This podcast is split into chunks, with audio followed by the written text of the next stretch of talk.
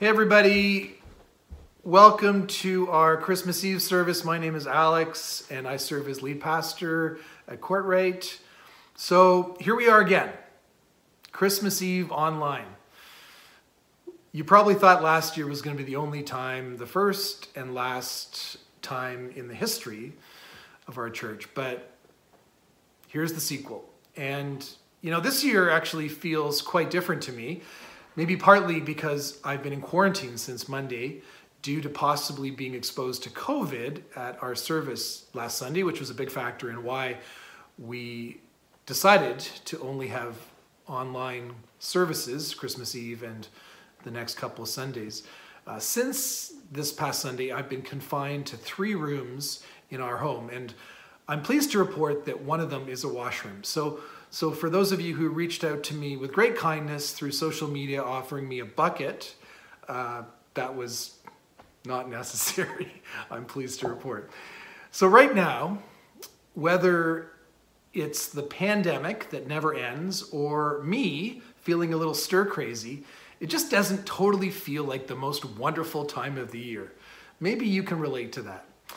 As we pause together and acknowledge that reality tonight, I believe that the Holy Spirit will draw us into an openness, into a way of being together and a way of receiving the good news of great joy that we celebrate at Christmas. And, and to do that in spite of not being together as a renewed reality in our individual lives and for us as a congregation, for those of you who are visiting, um, or maybe for the very first time. You will hear that, grasp that. I hope it's an encouragement to you regardless. We have all these feel good expectations about the holidays. Um, but tonight we're going to recall that the first Christmas was nothing like that. And the true message of Christmas is so much bigger and packs so much more hope, peace, joy, and love than we can imagine. So we're going to read the story of Christmas from the second chapter of Luke's Gospel. And as, as we hear that story, a story that's familiar to some of us, I want to encourage you to imaginatively enter into the action, almost like you're participating in what's happening. And Imagine you're among the shepherds who first heard the announcement. And, one of the ways you could maybe do that is by closing your eyes uh, as I read the passage. Let's pray before we do that. Dear God, we ask for your word of truth and grace to come to us all over again tonight, to renew us, to change us, to encourage us. Holy Spirit, reveal Christ to us tonight. Amen. So we're reading from Luke chapter 2, verses 1 to 20. In those days, Caesar Augustus issued a decree that a census should be taken of the, of the entire Roman world. This was the first census that took place while Quirinius was governor of Syria.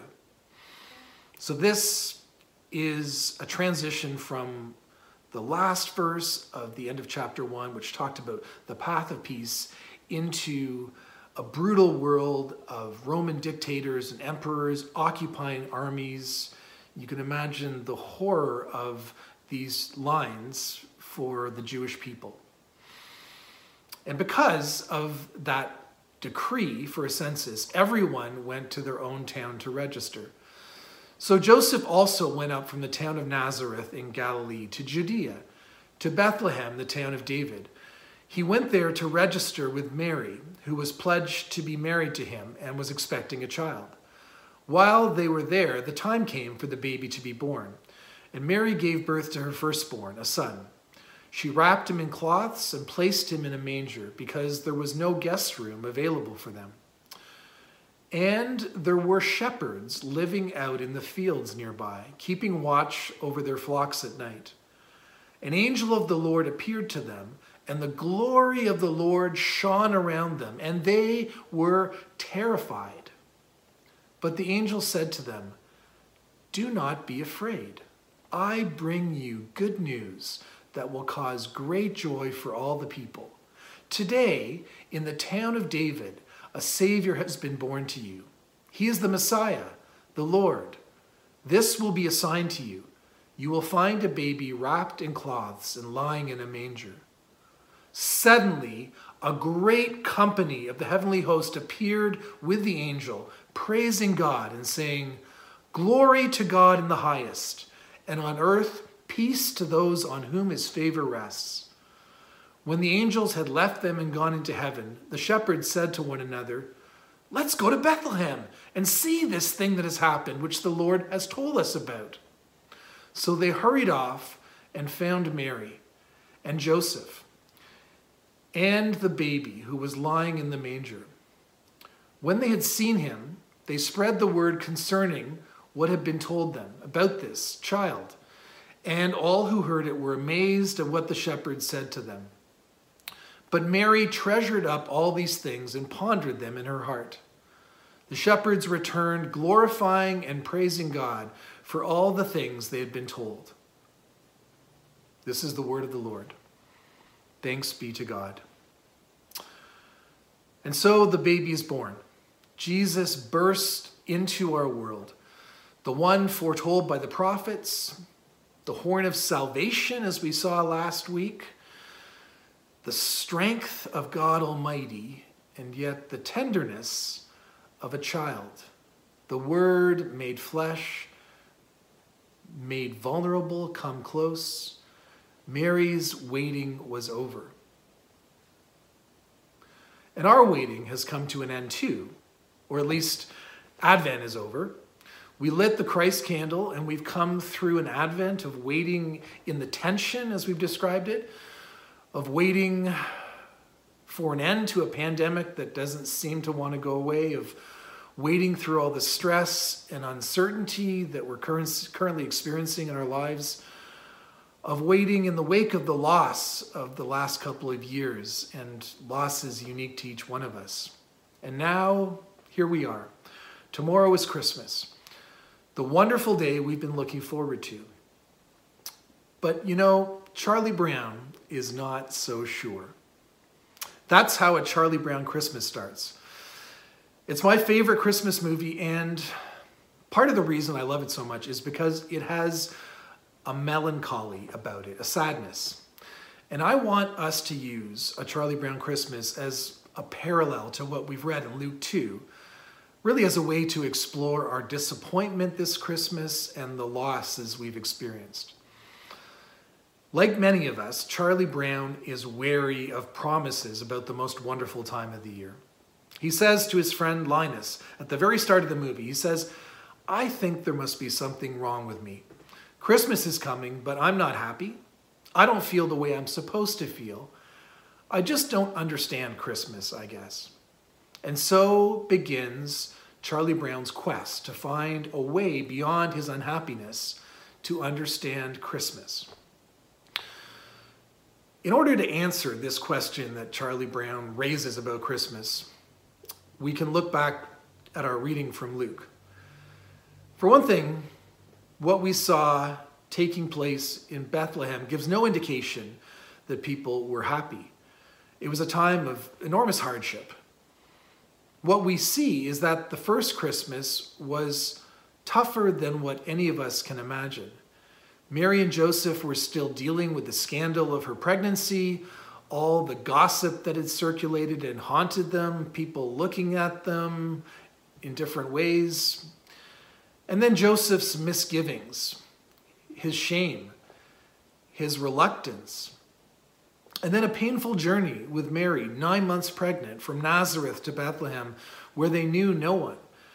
They had nowhere to stay. And so we see they crash with the animals in a cave or in the basement of a home. I myself have been living in what feels like a cave for a few days, but I had electricity.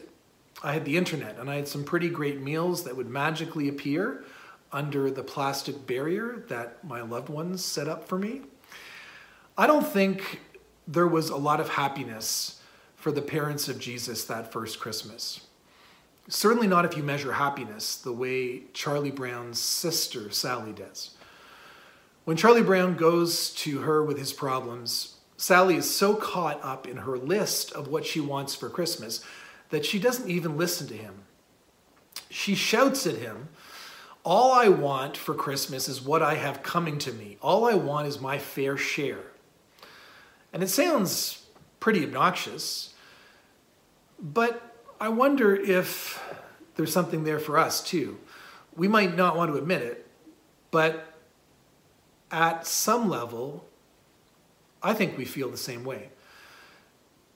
And we pin our happiness to the lists we've got in our heads and our hearts. For most of us, that doesn't mean we have a specific item on our list that we would believe would bring us happiness.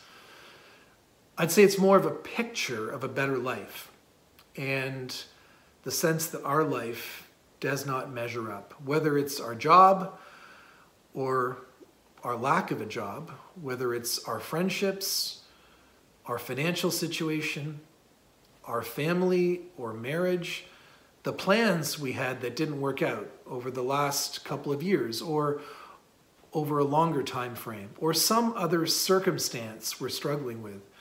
We are discontent and we're impatient. But the Christmas story doesn't talk about happiness. It talks about joy. Good news of great joy. There was no promise that Mary and Joseph would be happy. Instead, they were invited to trust God, what God said and what he was doing. They were invited to receive the joy of knowing he was with them as a mystery that showed up in the mundane, everyday reality of their lives. And that kind of joy goes deeper and doesn't depend on the ups and downs of our good days and our bad days. It's a joy that takes the focus away from ourselves and puts it where it belongs. It's a joy that arises from the news that something has happened, something outside of us, something incredible. And we're surprised by joy too, because it shows up in ways we least expect it to. Now, joy is related to happiness, but it's so much wider and deeper than happiness.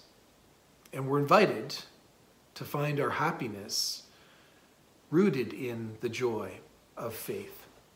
So Charlie Brown asks his friend Lucy for help on his quest to figure out Christmas. And she says that he should do something.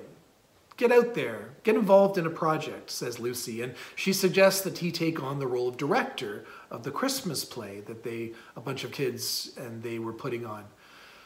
And that leads to some frustration for Charlie Brown as he tries to tell people what to do, as he tries to be a good director. And the kids don't listen, mostly because they're too busy dancing to Vince Guaraldi's amazing jazz soundtrack, which you should listen to sometime soon if you don't know it. Also, as an aside, A Charlie Brown Christmas is only 25 minutes long. Another reason I love it. And you can watch it for free on Vimeo. Just do that search and you'll find it there. So suddenly, Charlie Brown realizes they don't have a Christmas tree on the set in the play. And he wonders if that's what they need. And Lucy gets excited about that and affirms Charlie Brown, yes, yes, that's what we need, she says. A great big shiny aluminum Christmas tree. It may sound strange to us, but aluminum Christmas trees were all the rage in the 1950s and 60s. A Charlie Brown Christmas came out in 1965 at the tail end of their popularity. The promise of an aluminum tree is that it lasts forever. It's 100% reliable. Even more, it's the shiniest tree money can buy. It has no pretense of being real like our artificial trees today, including the one behind me.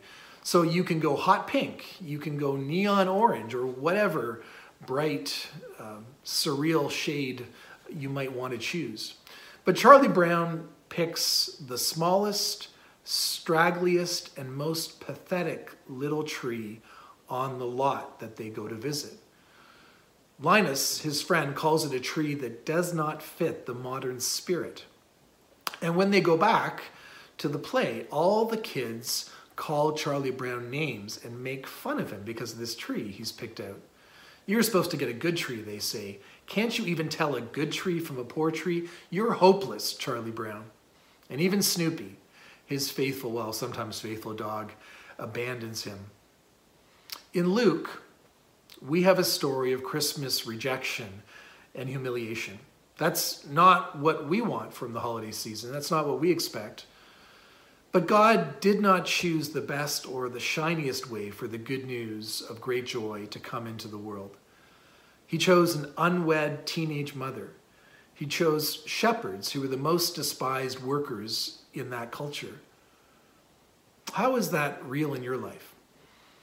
How do you feel left out or alone this Christmas, maybe even abandoned?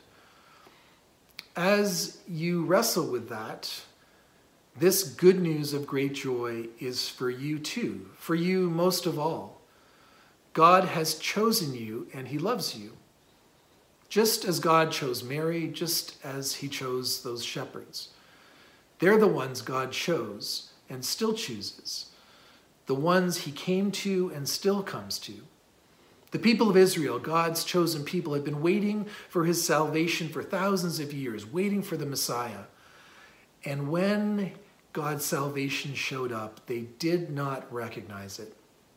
A God of the greatest power and majesty came in the tiniest, weakest form. And God points that way. He points to the manger, a feeding trough and he says, Here in this lowly place is where you will find joy. One of the hardest things about not being together at Christmas is that we don't see the kids, right? As adults, we have our struggles, not least with our cynical hearts, but we love the wonder and joy in the faces of children at this time of year. In a few minutes, we're going to watch a video that will remind us of that and give us a glimpse of some of our Courtright kids who have grown up a fair bit, maybe since some of you saw them. But it's always worth stopping and remembering the bigger picture of this story that centers tonight on the baby Jesus. As Mary gained a son, another verse comes to mind. A verse that speaks of loss rather than gain, of God's loss. And that verse goes like this For God so loved the world that he gave, he gave up his one and only Son, that whoever believes in him shall not perish, but will have eternal life. In an act of the most amazing humility, God made himself small and vulnerable. He gives himself. The Father sends away his only child in order to save the world, in order to express his love. He does all of this knowing that these scenes of baby Jesus that we sing about, meek and mild, asleep on the hay, will bear no resemblance to his destiny. Because Jesus was born to give his life. He came to die on the cross so that we could have the hope of true happiness, the joy, peace, and love that comes in the presence of God as his Spirit fills us with his goodness and leads us on the path that he shows us that we must follow. After all of Charlie Brown's friends mock and ridicule him for buying such a terrible Christmas tree, he is ready to despair. But Linus steps in. Linus, sucking his thumb, clutching his security blanket, he says, quite simply, he says, Let me tell you, Charlie Brown, what Christmas is all about. And he proceeds to recite Luke 2, verses 8 to 14, at the very heart of our reading today. And that seems to turn things around in the movie. And in the end, the kids come together to decorate the scraggly little tree. But it's the reading itself that is the answer to Charlie Brown's quest, that is the heart of the message of this secular Christmas movie, which has more of the gospel in it than any other Christmas movie that I can think of. It's the reading itself that is God's word and that is an announcement of great joy that cuts through everything else as an invitation to us to continue on our own quests beyond our unhappiness, beyond our self preoccupation, to look for Jesus, to find in his story a deeper truth, and to follow him and know him today, to have a relationship with him. The shepherds, when they heard the good news that first Christmas, hurried off to find the Savior. How would you say that you are responding to the gospel, to this good news in your life? Are we hurrying off to fill the void in our lives with all sorts of things, with distractions, with the busyness of this season, with new plans we're making to make up for the old plans that didn't work out? Or are we leaning in to this news, finding it in the lowly place where it began, and seeking Christ, just as the shepherds did? I want to encourage you to make some time tonight or tomorrow to be still, to seek the only one who can meet our expectations, and to rest in his goodness and to receive his love. For today in the town of David, a Savior has been born to you. He is the Messiah, the Lord. In that birth, in the life, death, and resurrection of Jesus, we are given a hope that will see us through this pandemic and through every sorrow, and on into the joy of faith in Christ, and into the peace of those on whom his favor rests. Glory to God in the highest. Amen. Now we're going to see how some of the kids of Courtright would answer Charlie Brown's question about the meaning of Christmas, how they remember and understand the story of Christmas.